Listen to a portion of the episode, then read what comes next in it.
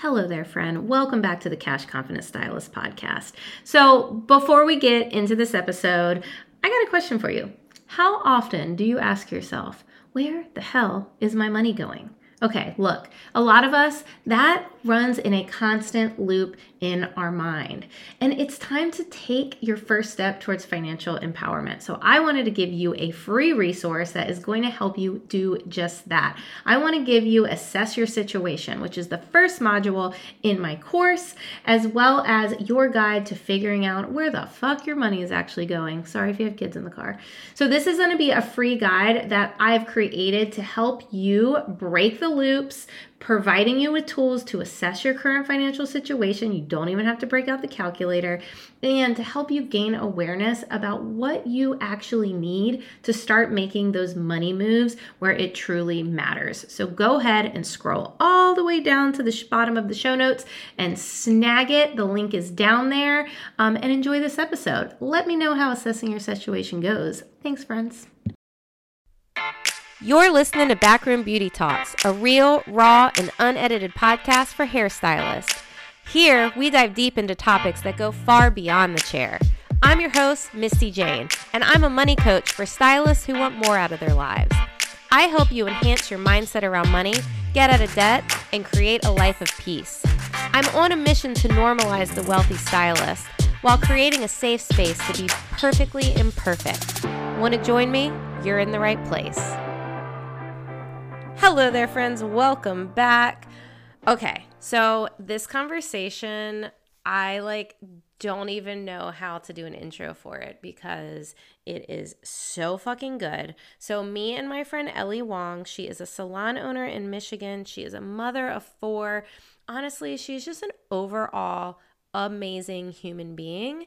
And if you ever get the chance to meet her in person, like beeline for her and like make her your friend because I promise you will not regret it. Today, we're having a conversation about being a business owner, being a mother, um, and having having a flow between both as well as like finding like a healing journey because at the end of the day healing yourself um, branches out into your business and your children and really just a more peaceful life in general if you like this episode as much as I think you are going to, please screenshot it, share it on Instagram, tag me, tag Ellie. You can find her on Instagram at ellie.d.wong. And I definitely, definitely recommend it because this beautiful ray of sunshine has a lot of very important, insightful things to say that a lot of us need to hear, including myself. So enjoy. Hello, my beautiful Ellie. How are you today? I'm wonderful. How are you? I'm good. I'm so excited to chat with you. I'm really excited about the topic today um, because we're talking about motherhood and being a business owner. And um, I've had this conversation once before um, in a different way on the podcast, and it went over very well with listeners because I think it's something that we really don't talk about enough. And no. how, what what is the percentage of of stylists, coaches, anyone that's a mom, very high. so why is this not a conversation that we have? Um, before we get started, though, uh, who are you and what do you do? Uh, I'm Ellie Wong. First and foremost, I am a woman that is on a healing journey, mm. and then I'm a mother of four beautiful girls. Mm. I am a wife, and I am a salon owner and hairstylist. And where are you located? I'm in East Lansing, Michigan. So oh, right outside the capital city. Yay. Yeah. First of all, I love the way that you started your intro. Thank you. already- people first and then my roles. I love it. I love Thank it. so you. let's chat a little bit um, because one, it's been a heavy week. Um, I'm not going to really talk about it on here because I don't think anyone needs to it's a little triggering, um, but it's the week that the thing happened at the school. I'm just gonna leave it at that. So um, it's been a little bit harder, I feel like, for parents in general, um, because parenting is difficult and it's difficult for more reasons than we just like think about surfacely like of course like you don't get to do what you want anymore like you have to think about this human being blah blah blah blah but like there's so much like emotional stuff underneath that like nobody talks about and a lot of times as business owners we have enough to deal with then you come home and you have this child that you are literally molding into a human being talk to me a little bit about how you go about um, i don't want to say balance i don't like that word uh, yeah. how do you flow when it comes to being a business owner and a mom. Okay. I, I like that. You don't like balance. Okay. I don't good. like balance because is there ever really a balance? Like if there's a balance, then you are you're not giving your all to one thing. And sometimes one thing needs more time than another. So if yeah. you're giving your all, if you're balancing, you're giving a little bit to one and a little bit to another which means you're half-assing both of them kind of right? exactly but if you um, find a flow between the two or three or whatever you know we're talking about here it's a little different 17 to 50 really right. one two three whatever it's like it's like definitely in like the three figures um i think it's challenging right like to to compartmentalize especially after a week like this week um especially with being a mom because everything that we do whether it's work, whether it's grocery shopping, anything we do for ourselves, really ultimately we're doing as a mom first and foremost. We're doing it for our children, for our family, for our lifestyle. That's why I mean I work for my family. I, I really do. Um, so I think finding recently, finding these deep conversations, these deep connections at work now part of the work is for me too. It's not just for my family. It's not just to put food on the table and to give us a beautiful life. It's it's finding like honestly, I feel like the healing journey and finding out who I really am, right? Not my mom's idea of what a mom should be, not my dad's idea of what a business owner should be, not society's version of what a mom should be. It's finding out who the hell I am and then mm-hmm. when I know who I am and I step into each role authentically, then it can flow.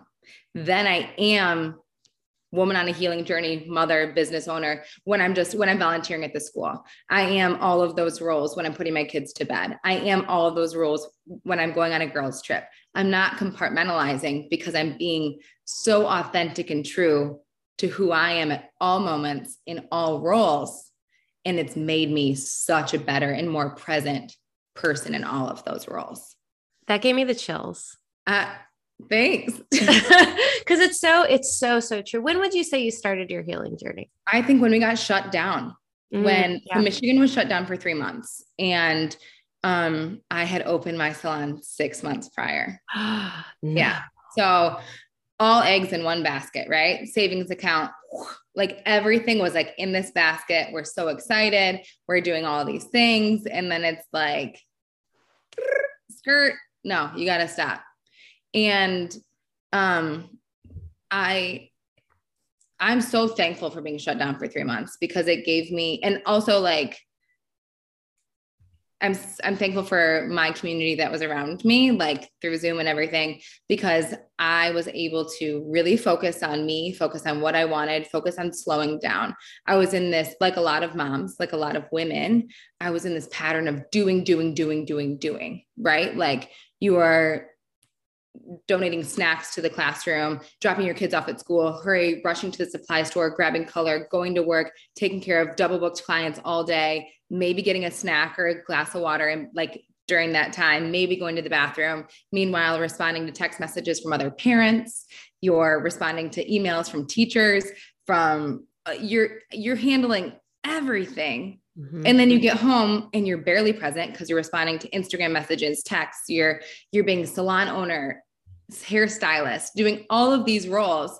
And then by the time it's time for you, you, you crash and you go to bed yeah. underfueled, underappreciated, spread so thin, in literally not doing anything to connect to yourself. Mm-hmm. Nothing. So I was forced for three months to stare at myself and to not do anything and to just be. And I realized, although I thrive and on paper, I'm really successful, or, you know, at that time, March 2020, I none none of it was authentic to me or what I wanted. None of it. And I had this awakening of how can I get all of these parts to be fluid?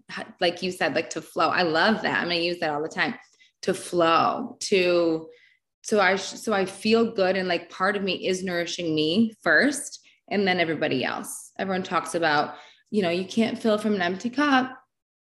Mm-hmm. I started every single morning with a full cup, but by the time it was for, time for me to drink, it had been sipped out of like from everyone and everything else.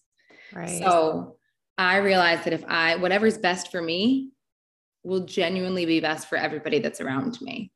God, I totally agree. Well, it's interesting what you said, you know, that you, uh, you know, success, right? Like you had success on paper, because a lot of times success to society is your business that you can walk in, the money yeah. in your bank account, what kind of car you drive. Like it's not real.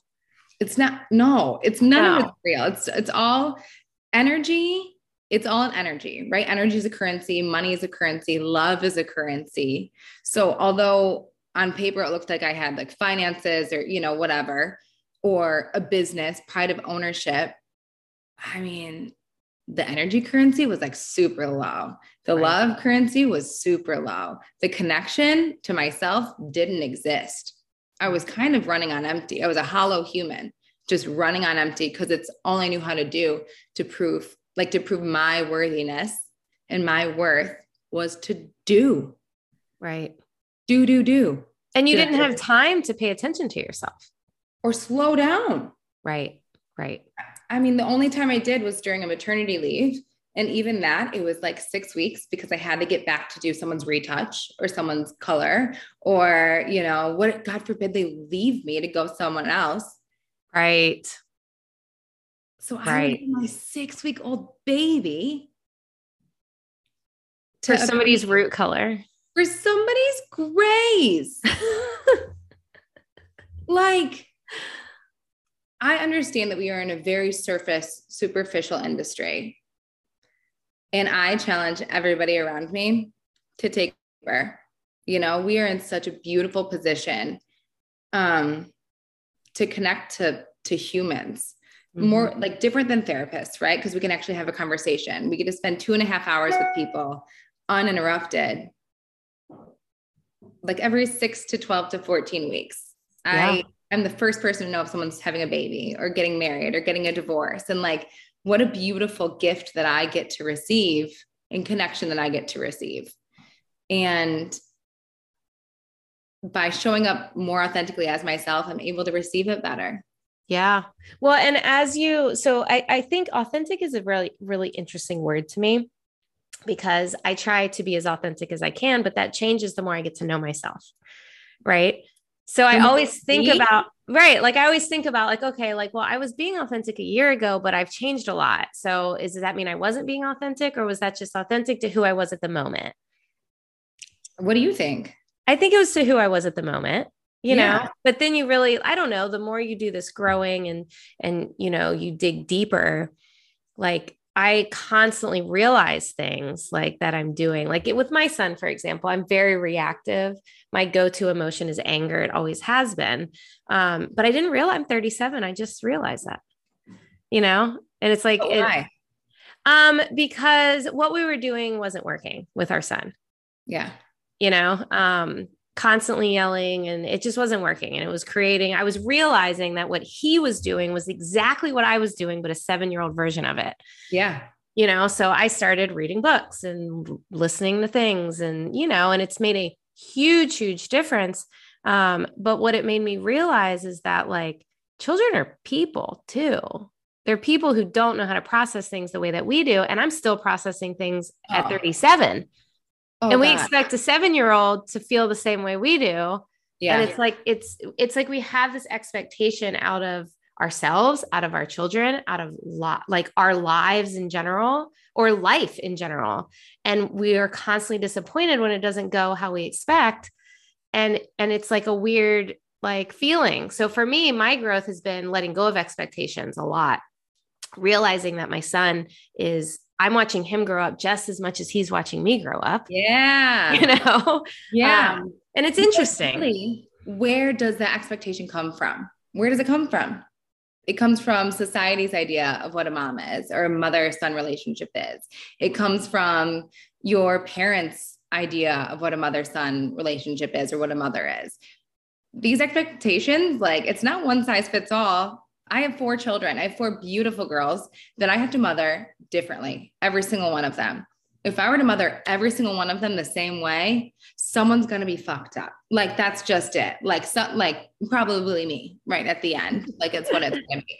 But it's it's slowing down and i i truly think that motherhood is one of the most triggering things i think yes. it's one of the most triggering roles because when i see my daughters go through something i have twins that are 11 who are like prepubescent explode like erupting volcanoes like at every moment. And i have to chill out you know a lot. And it's it's triggering for for like buttons that pushes like pushes on me. But then also it brings up like memories and moments of like how i wish i was more seen heard validated and loved as an 11 year old so by parenting them i'm kind of parenting my inner child as well and healing that that person.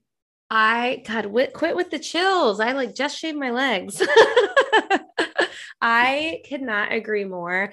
So this is actually really interesting. We're having this conversation because this is a conversation I've been having with my husband a lot lately. Yeah. Because he, I've been reading all these books and doing all these things, and he still kind of has this mentality of how he was raised, even though he doesn't love the way he was raised in certain aspects. But he still like kind of falls back on the, you know, go to your room. yeah. It's right. Right. You go to what's comfortable, right? Right. You immediately go to what's comfortable and I'm trying, and I'm sure like you are too, to make the environment that's comfortable for my kids, that it's not a toxic one. Exactly. Even if it's toxic, when they're older, they still will try to make that environment right because it's what they know. Yes. Yeah, it's it's crazy because like little things like he doesn't blow up that my son doesn't blow up as much on me anymore, but he'll blow up on my husband. And I told my husband the other day, I was like, well, when he's being good, you're distracted you're on your phone or you're on watching TV while he's talking or you know what I mean? Like there's like but when he's being bad you stop everything you're doing and you go and you you yell at him or you know what I mean? So he has getting attention attention. Yeah. Yes. So he's been much better. He's been taking him places and like trying not to pick up his phone. And it's been you can tell a difference almost immediately. Oh yeah. Like the thing that dads need to understand or other mothers who like right. whoever's parenting anyone. In my particular case, it's I have, a husband. Like, homeboy, if you're more present with our kids, you'll get laid more. right. I will like who you are in another role even more. And I probably will have sex with you. Right. right? Like, take our kids to the park, see what happens. It's the right. foreplay. I promise you. Do some dishes. Oh, mm. I mean, he does that already. So, like, yeah, um, but it's it is it is a vulnerable part though, because it has to it is an ego check, right? Because it's like your husband or me, like I look back often about like how I was raised. And I had a therapist one time tell me something that was really cool. They said, get rid of the word but. Get rid of the word but. Mm. So I have a I have a wonderful family. I love my mom. I love my dad. I love I have four brothers and sisters, and I love them all dearly my mom and dad are wonderful grandparents. They are wonderful parents to me now. And they fucked me up as a kid, right? Like, and I wasn't parented the way that I needed to be. I wasn't seen, heard, respected the way that I needed to be as a child. Not, but it's not black or white. They're still part of my life. I'm working on that healing. Um, and they're still in my my life daily. And yeah. I think when you it when you forgive yourself and give yourself some grace for being a human and being a parent and doing the same for your child and knowing like they're just a human and they're trying to you also give that grace and that forgiveness to your parents as well because they were trying with dealing with or not dealing with their own healing or their own childhood trauma whatever that is they were trying the best way that they knew how and i've learned that in the past couple years myself because I have very same same and and yeah. yeah. Um, and it's so true because I used to be very angry um, with my mom, and now I'm not angry with her. I, I get it now. I I understand a little bit more. I don't necessarily get it, but I understand. You can better. you can feel bad, right? right? You can be like, I'm so sorry that they went through this, and they will never truly they weren't given the opportunity to heal or they didn't make healing a priority the way that we have. Right. Right. Like you say that you were a different person authentically a year ago than you are today. And I'm sure a lot of that is because of your healing journey and the time that you've invested, not time and money that you've invested into yourself. Yeah. And that's something that I think other generations just don't understand do you think that it's going to because now we've got social media so you're constantly seeing healing stuff. So do you think the new generation is going to be more open to you know like the pr kids like are they going to be more open to um i don't know staring at their demons a little bit? I really hope so. I think so. But i also think that it's all about i look at stuff on social media all the time but it's like but the people on social media aren't like, I can't believe you're going on another healing retreat, right? Like it's right the people around you. So as long as I create like a supportive, loving environment, is, is like as long as my kids know, like my kids for sure, right? Like right, healing is not taboo in my household. Um, therapy is not taboo in my household. We talk about it. We talk about it openly, and they hopefully will see it as a strength and not a weakness. Yes, I totally agree. And there won't be an ego check, right? Like, well, I don't need to get anything fixed. And it's like, uh, you probably like everyone does. Everyone right? does. Everyone does. There's like Gabby Bernstein talks about big T's and little T's, big traumas and little traumas. And it's all about the way that you handle them. It's not about what happens to you, it's about how you handle them. And if you don't handle them, if you stuff them down, they're still in the backseat of that car. Like they like, and if you don't like take control or handle them and get them the fuck out of the car, they could take the driver's seat at some point. And I'll say that shit's gonna start to stink. Yeah. or she'll be like, uh, and she'll like hop up front and be like, you got some snacks? Right. next thing you know, your traumas are driving the car right. to wherever. And it's heavy and it sucks. It sucks dealing with it, but like you're able to be so much more present. You're able to be so much more like I mean, it's crazy how things just flow easier once you deal with the shit. But do you feel like it sucks for a long period of time? Like I feel like it sucks when you first like have the awareness and then it like doesn't suck as much anymore. Well, it's a muscle, right? Like you're just yeah. getting stronger. So like it probably sucks the exact same amount, but you're stronger. Right. Oh, I like that. Yeah. So you just have built a tolerance now, not condition, but a tolerance like, oh, I can handle this. Your threshold just changes. Right. I, I think that I'm healing everything. I don't think there's a person that's healed. I don't think it's a past tense thing. I think everyone is going through a journey. I think it's, I will be healing to the day that I die. I totally agree. Hope I so. totally, I don't think that it ever ends. Ever. More stuff comes up, right? Like through your son getting older, through my daughter's getting older, even seeing, I have a little sister, even seeing her like graduate high school. And so, like, that's bringing up memories, that's triggering things, that's triggering traumas. And I'm kind of just like little by little clearing out the rooms within my heart and within my body. Like, let's let's handle this. Like, how does why does that make me why is that sticky? Why does that make me feel like that? Yeah. So it's so funny because that's that is like like why do i feel like this is the bane of my existence right now because like every time i get anxious about anything now i'm like why what is happening what is going on inside of me and it's funny because my anxiety has come down so much so much because now it's like i can almost go oh this is why and like i can comment or like i don't overthink as much as i used to because it's like i know like I know why I'm thinking that way and like I know if it's true or if it's not true. You know what I mean? Like it's it's wild how really diving into all of the things that I did not know used to make me I just thought I had anxiety. The end.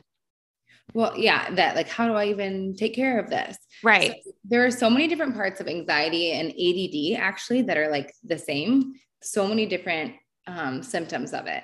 So what's happening is with anxiety, just like ADD, as you handle situations, you're greeting them with all of the things like your trauma, like right here, you know what I mean? Everything's like right in the back of your head. You're greeting each, ins- like the smallest little thing. Well, that clerk at Target wasn't very kind to me. Like, why do I have anxiety about this? Like, did I upset them? Did I do like whatever? But really, it's all these past traumas and this current you that are greeting that situation. So then you get anxiety about it, but it's because you're overwhelmed by all these different things like ADD and once you start clearing out those and figuring that out, then you're just handling it as a person. You're like, you know, like the smallest little thing no longer gives you anxiety because you've cleared the other shit away. Right. You're right. treating that just as you, not as you with all of these prior like situations and incidents. Yeah. Have you read um uh what happened to you? No. highly recommend yes, highly recommend it. It is um actually I have it up here somewhere. Um it's Oprah. It's a it's Oprah and a like a psychologist. And it's an Anything interview. Oprah. Anything Oprah I'm in. So it is so good because it talks about like what happened to you and and it talks about from infancy to like 3 is like when your brain is shaped. And like I think it's interesting because we always think well that age oh the kids are going to forget and it's like no no no like that's when shit is like instilled in them.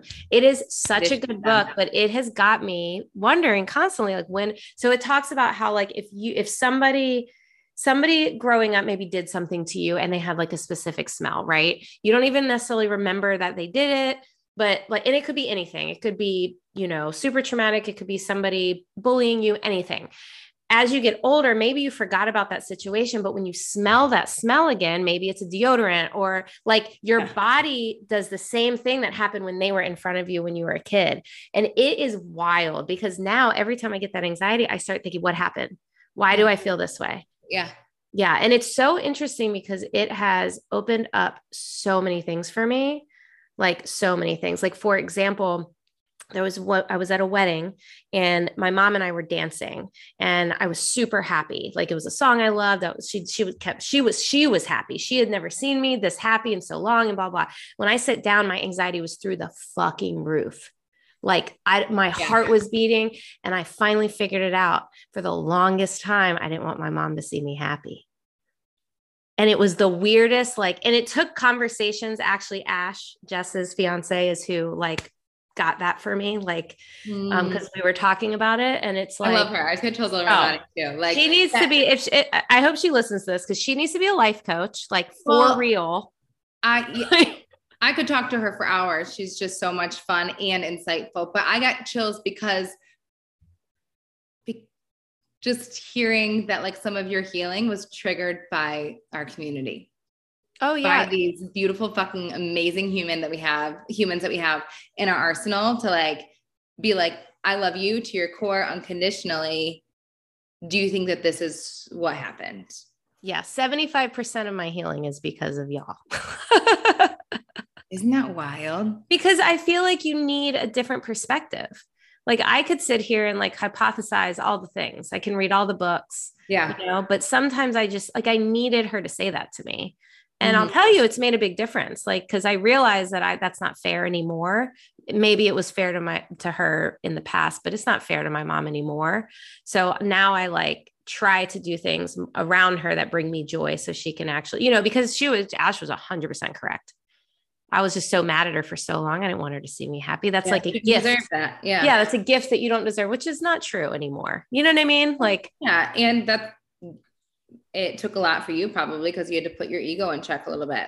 Oh, I mean, I feel like I have to put my ego in check all the time. uh, don't we all? Like, yeah. we, all, we all do. Yeah. We, we all do. And I think that's so crazy about the zero to three thing because I had a revelation on a love retreat I talked about in a podcast a couple months ago that I think I was changed when I was 22 months old. Mm. When my little brother was born, right?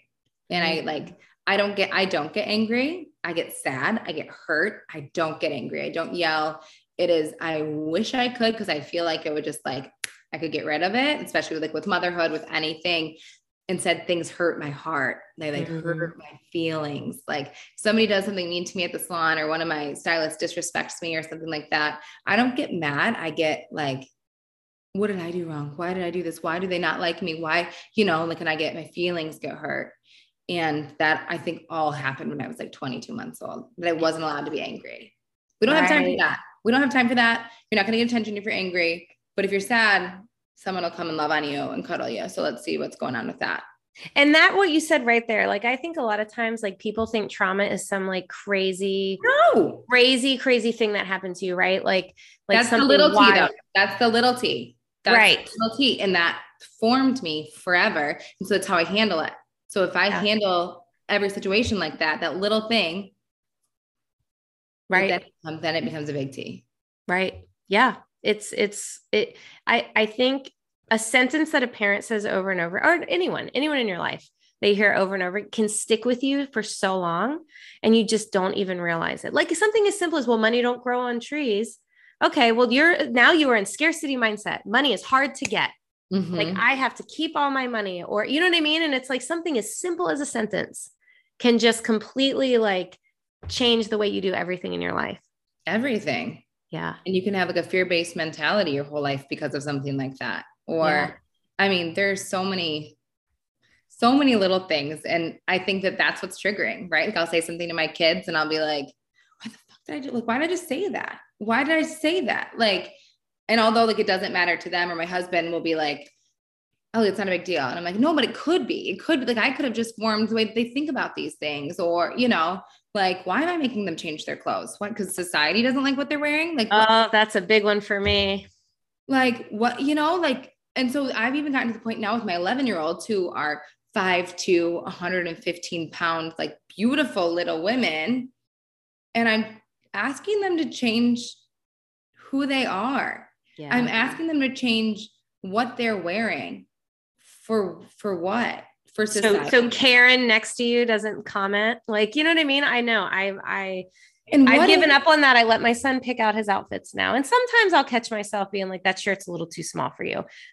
But if he doesn't care, he doesn't care. And if he wants to wear, yeah, I think we can set boundaries, right? We can set like, hey, you're not going out in a thong. You're 11. This is a nicer event, right? But I had this conversation with one of my daughters who like felt so good in what she was wearing, and I remember wearing things that I felt so good in, and then somebody saying something and just like squashing me, right? Oh, and, immediately. And then you have like body issues, and you have issues about like, well, you could, you can't wear that, or you know, we don't, we, we you could never wear that, we can't wear it, like things like that, right? And so then now I'm in my 30s and I'm trying to figure out who I am, what I am, trying to go back to that 10 year old version of me that like knew so deeply who she was and felt so much confidence in that.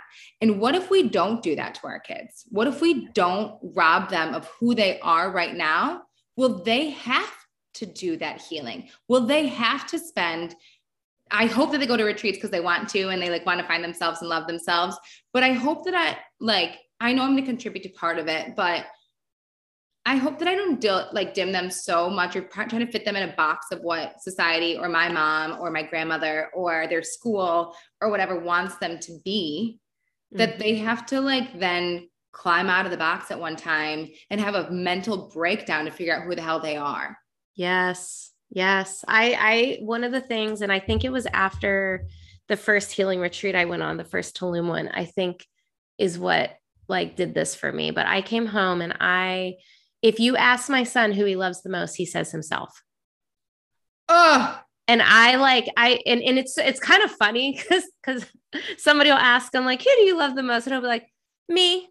And like I, I love it. Full body chills. I have full body chills uh, because I just want him to know that he is the most important person in his life, and nobody else has to tell him I'm not the most important person. I mean, I am an important person, but I'm not the most important. And really, it doesn't matter what I think.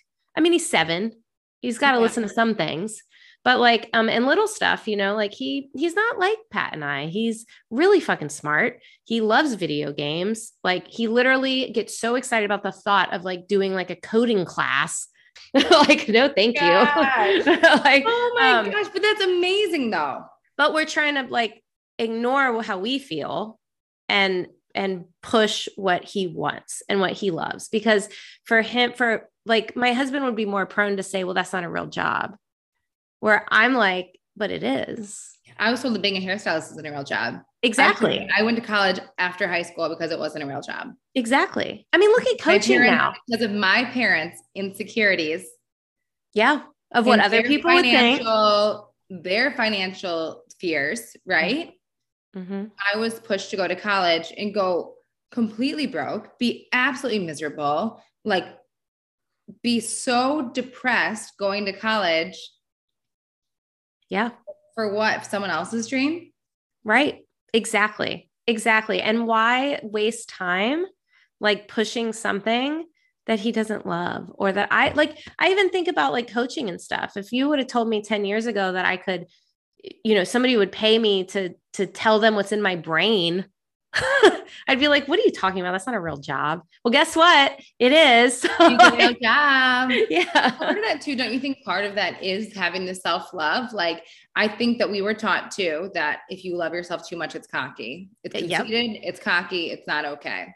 Yep. And meanwhile, like and I still have parts of that that like gets triggered, right? Like don't post a picture of yourself on social media because it's that is so conceited of you. Right. Like that's vain. That's whatever. Meanwhile, Scarlett, my one of my 11 year olds, her like Peloton like username is like Supreme Scarlet, like glitter, diamond, gold, uh, you know, like whatever. And like, that's right. Like, try me. And I, I know that I was that person, you know, 25 years ago. Right. So how can we harness that again? How can we find that again? And I think through motherhood and seeing that and teaching that and even being aware and open to like things that we're saying and being like, is that okay that I'm setting that boundary or should I not? Like, am I setting the boundary or am I following society's boundary and setting it? And it's still hard to figure out sometimes. Oh, yeah. And, but also being open and like I'm open and honest with my girls. They're at the age, not my younger ones, because they they do need to be harnessed in something, right? Like the five yeah. and three year olds, like right. No, we can't have chocolate for every meal. Okay? right. Um, but the 11 year olds, like I told, I had to tell my daughter one time, I was like, I think you look amazing. What you're wearing is awesome. You look so great. I want you to know that like maybe people at where we're going won't be as receptive to what mm-hmm. you're wearing. If you are comfortable with that and you feel good, and you feel so good in what you're wearing, then that's great. But I literally had to tell my daughter to dull herself down for society. Mm, right. But in that same sentence, I'm working through this right now as I'm talking to you. In that same sentence, I also told her that she's supported and loved by me. And I hope that that is like a step in the right direction. Well, what ended up happening? She wore it. She and was she happy? She looked amazing. I had to shut my husband up several times and be like, nope, she feels good. Nope, nope. And that's what matters is that she feels good. Because right. at the end of the day, what will matter most to these kids when they're older and when they're adults like us, I don't remember what outfit I wore when somebody talked shit to me, but I remember that I that I didn't feel good, right? Like when my parents told me to change, I didn't, I don't remember what I was wearing, but I just remember that I wasn't supported. Right. Or right. I, I couldn't be me. I couldn't be myself. I couldn't do what I wanted to do. Right. I think about that too. Like even now, like I'll put something on that I feel I am so comfortable in like a black tank top or a white crisp tank top and jeans. Like that is like so good in it though, babe. It's like my favorite. It's like I could wear it every single day. And it's I used to like ask people, like, does this look okay? Does this look okay? Who the fuck cares? And the moment they would be like, I mean, maybe I should add a little color, I would change and I would be uncomfortable you know and i so now it's like i won't even ask myself now i'll say hey which shoes should i wear? Like i'll give like an option now. Like but i won't be like does this look okay? Because you know what? I feel good and i don't care if you think it looks okay. Yeah. You know what i mean? Yeah. Yeah it's we need to harness in like what your son is right? Like we need to ask ourselves our opinion first and foremost because our favorite person is ourselves. We love ourselves the most. Right. and if that's the case then we can ask ourselves first and be so be like oh I actually trust my own opinion. I trust my gut. I trust the way that I look, and I'm going to keep going with that. And right. we, we need to harness that in of like a seven year old. Yeah. Well, and you got to think about it too. I mean, I look at people like Billie Eilish or Post Malone, like they wear whatever the fuck they want and they have the confidence wearing it and it works. And nobody and says anything. And if people do say something, nobody cares because they have lots of money and they're famous. and and yeah, and they just feel so flipping good about themselves. And there is no rules anymore anyway with outfits. Like I feel like all rules are out the window. They're, and if they're not, it's archaic. Right. And they like they should be out the window totally. Right. Yeah. Everyone wears yoga pants forever. Doesn't mean they're going to yoga. Exactly. Like everyone like body positivity, everyone wears whatever the heck they want. And I love it. I'm here for it. I'm here Same. for like including everyone. I'm here for Harry Styles wearing dresses on the cover of Vogue. I'm here for all of it. Yes, freedom of expression, and it gives everyone else permission permission to be and be exactly who they are. Yes. I love, well, actually, I mean, I may, I piss people off when I do this, but when somebody goes, I don't really like her hair. And I, I'll always say, well, it's not your hair. So good. like people get so mad. Good thing it's not yours. That's what I always say. like, clients all the time will text me like, I got so many compliments on my hair. And I literally will like respond back, be like, okay, but how, but do you like it? Right. Right. But do you like it? Cause that's what matters the most. And they'll be like, yeah, I love it. It's like, okay, good. Good. Well, if they're texting you saying they have compliments, they like it. oh yeah. Yeah, absolutely. But still like we go based off of what other people want and other people's I don't know, other people's opinions of us over ourselves. And so while we're going through that healing, we're trying to raise children too. While we're yeah. like one little interaction like that will have us thinking like, did I say that wrong? Did I do that wrong? Oh my gosh, how can I be better? Like, do I really feel this way? Or does society feel this way? Or does that person feel that way? Or like whatever. And then I'm also trying to be like, raise these whole complete persons right. And show up at work and sh- like holy shit man. Well what changed for you in 2020 so so you you felt like the the growth started when everything got shut down. What did you start doing and changing? I, I stopped doing it. I started being. Mm. i started tuning into my divine feminine right? And realizing like questioning things. Did i open a salon because i really wanted to or because i felt like it would make me more worthy? Mm. did i you know the answer to that? Yeah. Do you want to share it? Sure. I think i'm very happy. I have so much gratitude for my salon.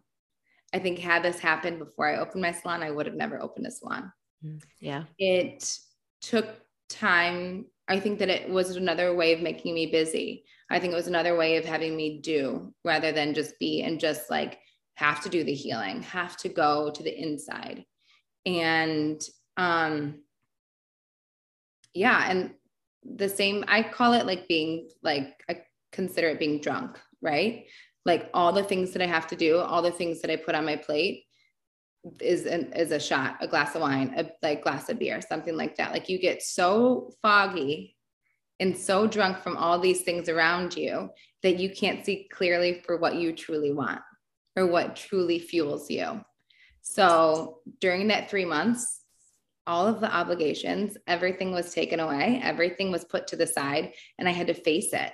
Did I really have four children because I wanted four children or because I was bored and it's like, okay, this is what we do now. We have another baby. You know, did I open a salon because it was the next natural progression and it's what you your dad owns a business you should own a business too mm-hmm. and try to people please a little bit or or did i do it because i truly it was in my heart and it's my passion right. or did i outgrow it or was that authentically who i was back in 2020 and i'm no longer that person um i love my salon because i have i have made it me i've made it really I've filled it with people that are supportive and loving and I love watching their careers blossom. I love having deep conversations at the backroom table. I love um, being that support for women that sit in my chair. When we came back in June of 2020, I realized at that moment that we were underpaid, undertrained therapists for people. 100%. So we would have, I have a very strict no children in my salon policy, which is crazy for some people, especially I've heard someone be like, well, this, the salon owner must not have children. I have four. That's why yeah, I do it. Actually. but I realized that it, I wanted it to be a sacred space. I wanted it to be like, especially women that are working from home. Um, and I'm focusing on women or anyone that, you know, that um, identifies as a mother of any sort. Um, I wanted it to be a safe space for them. I wanted them to come. This was the first time they've left their home and they're trusting us. They're trusting my chair. They're trusting my hands. They're trusting um, me. And it, sometimes it's the only conversations they've had that aren't with children right. or their spouse in a long time. And we have CEOs and lawyers and all these people, they're trying to juggle everything and they sit down and they kind of just let their heart explode on you. Mm-hmm. And I have so much gratitude for that. I don't see it as a burden, I see it as a beautiful gift. And I also know how to receive it without taking it home. And I think that's part of it. But when I realized that we were undertrained, you know, underpaid therapists, I figured out how to make the experience better for them in every way so that they could love coming and visiting and they would feel seen, they would feel heard, they would be able to leave not only looking good, but feeling really damn good. I love that. You just gave me an idea that I'm going to share because I think it's important. And I feel like anyone listening or you should do it as well where you are. Um, a while back, um, my city had this thing. I didn't go to it. I don't remember why, but it was for bartenders and hairstylists. And it was to train on how to talk about hard things. So, how to talk about, like, if someone's in your chair talking about suicide, if someone's in your hair, in your chair talking about really anything. And it was like a one day class and I thought that was genius. I have chills all over my body. Yeah. Genius. And now I'm like, now I want to do it. Like now I want to find like a therapist or somebody. And now, and I think everyone should have that because we do. I mean, I've had we lots of with them on the deepest level. We really yes. do. Like we are, I had someone tell me, you know, we're dealing with people that have just dealt with a bunch of deaths from COVID, or, you know, my kids are home and I can't, you know, they're they're losing their minds. They're going through complete burnout and I had someone tell me one time that um, actually our salon manager, he's amazing. I love him. He's he comes with like a full heart and he's unfortunately like a widower, right? Like his his wife passed and he said I realized at that point when I saw my wife's two hairstylists in like at the funeral, like sitting there and they were the last ones like to do her hair that they were so much more than just hairstylists. 100%. They showed up, they talked, they knew on a deeper level, they had a connection than anybody else because we provide this space of comfort, but also feedback. We can have conversations. We're not just a therapist that just like hear and then give advice. We're like, we can also talk about our, our experience and we have that in common. So I, I think that we're so we we're so much more than just like a, you know, a practitioner, a service right. provider. Yeah, I totally agree. That's my favorite part of the job. I th- and I think that's why favorite I started. Part. That's why I started becoming a coach, because now I can do that without standing all day. like having like crusty hands and everything, right? Yeah, exactly, exactly. Are you you're coaching now, aren't you? Yeah, yeah. I, but I'm I'm having this hard time feeling I'm like quite vulnerably and like openly. I'll talk to you about it. Like I'm having this hard time feeling worthy of charging for it because it's something I've done naturally my whole life. I will tell you right now, I would pay you so much money to be my coach just from this conversation. Well, that's when women leave my chair, another thing that they text me or DM or whatever, it's it's very rarely, oh my God, I love my hair. It's the best it's ever been. I know I'm a d- damn good hairstylist. I know I am, right? But people come back because of the way they feel when they leave my chair. 100% feel after the thought provoking conversations, after the true vulnerability and honesty. And I'm a way different hairstylist right now than I was before the pandemic. Oh, I believe it. Way different hairstylist. But I started investing in myself. I started taking time away and going on retreats. I started doing these things and really investing in myself as a human, which then will make me a better mom, hairstylist, wife, person, friend, mm-hmm. coach. Mm-hmm all, all the things all the things so what would you say before we end this what would you say would be like your typical happy day oh i had like the best mother's day ever yeah yeah so are no we talking work, about work day or are we talking just in about- general just just like if you could think of like the perfect flowed day okay what would it look like there's hot yoga for sure mm-hmm. okay it would have to be like in june july or august here in michigan because it's freezing. Yeah, I don't F with the snowman. I don't. And yet I live here. And I'm like, why did our people settle here? Why am I still here? Like, I'm breaking change of chains of like generational trauma. Why am I not breaking chains of like geographical? Like, why are we living anyway? um, I my perfect day would be would outside with my kids, outside with my husband.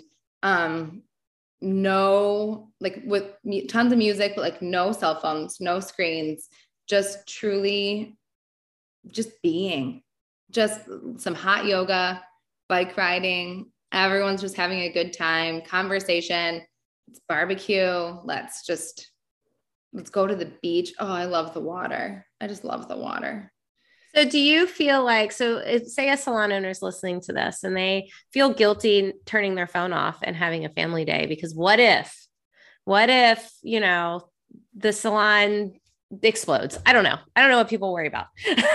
but like what would you say to that person?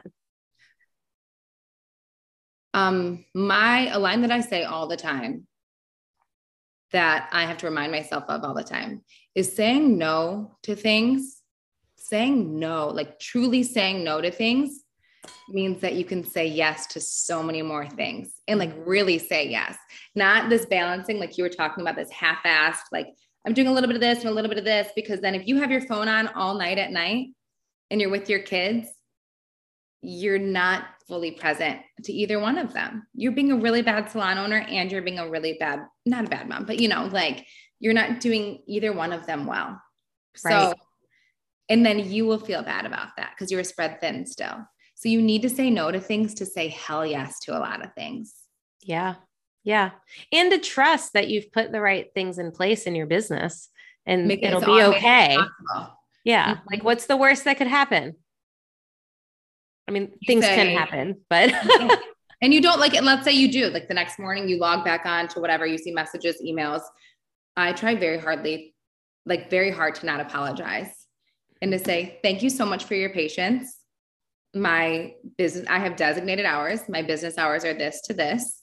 Um, and uh like, yeah, let, let's get this rolling. Let's, you know, yeah and nobody's like, well, why weren't you available? If someone needs instant gratification, if someone needs something right then, right that there, and you are a mother and you have all these roles and all these hats, they're probably not the client for you. They're probably not the person for you. And again, you will be so re- you're replaceable as a hairstylist, as a salon owner. You're not replaceable as a mom. Mm, I love that. It's so, so true. Yeah, I love you though, so that's cool. Uh, I have one more question. Yeah. So I try to remember, I forget all the time. I try I try to remember to ask every guest this at the very end. Yeah. What is the number one failure that you are the most thankful for? Oh. And I use failure loosely because I don't believe in failure. I believe in lessons. Yes. But mm. that's kind of the question. Um, like what would society consider a failure that you are thankful for? I'm gonna get really vulnerable and really raw. Okay, go for it. I had two children out of wedlock, mm-hmm. right? So society would say I got pregnant with twins when I was 21 years old. Mm-hmm. And I think it's something that like people look down on, people, you know, they it wasn't accepted, right? I wasn't married. I was 21 and I was going out to the bars all the time. And I had a boyfriend, you know, it's my husband now. But I got pregnant with twins at 21. I turned 22 and I had them two days later. Wow. And they have, uh, come, I would not be this evolved he, woman that's healing. And they challenge me every single day. And it's the ripple effect. They make me a better person. And so then i challenge other people to be better people as well. So i think that being so fucking poor during all of my 20s and working you know so many jobs and going to college school and doing all of these things while i had newborns i think that that that you know moment in my life has made me as whole and successful and authentic as I am now. Why are you going to make me cry? Because I'm crying. I'm like, okay. yeah. So that's, that's, I've never had to think about that because I would say, oh, the pandemic. It made me, you know, that was, but, but that, I feel like the pandemic no technically doesn't count. Yeah. Because you had no control. No, but, but I had to look at myself and, and still being their mother challenges every single part of me in the best way. Right. Right. So these yeah. damn children, these damn girls that are going to change the whole world, you know? Yeah. Yeah. Or not. Especially with a mom like you. Or they'll feel just so confident to do whatever the heck they want. Maybe they won't change the world. Maybe they'll like start a blog about living in a hammock. I don't know. Like, what? They'll feel. I'd subscribe. What? I said I'd subscribe. I mean, like me too. We I'm all about the hammock life. Yeah. Ellie, thank you so, so, so, so much. Thank you. where can people find you? Um, on Instagram at ellie.d.wong. Mm-hmm. And then, yeah, shoot me a DM, give me a follow. It's half hair, half salon owner stuff. And uh, the other half is like my bouquet of ladies yeah. and uh, my wildlife of home construction and yoga and feeding kids food they don't want. the story of my life. Yeah. Ellie, thank you so, so, so much. Thank you, Misty. Appreciate you. Once again, thank you so much for listening to Backroom Beauty Talks. If you like what you hear, screenshot this episode, post it on the gram, tag me at Misty Jane, or tag the podcast at Backroom Beauty Talks, and I will talk with you on the next one.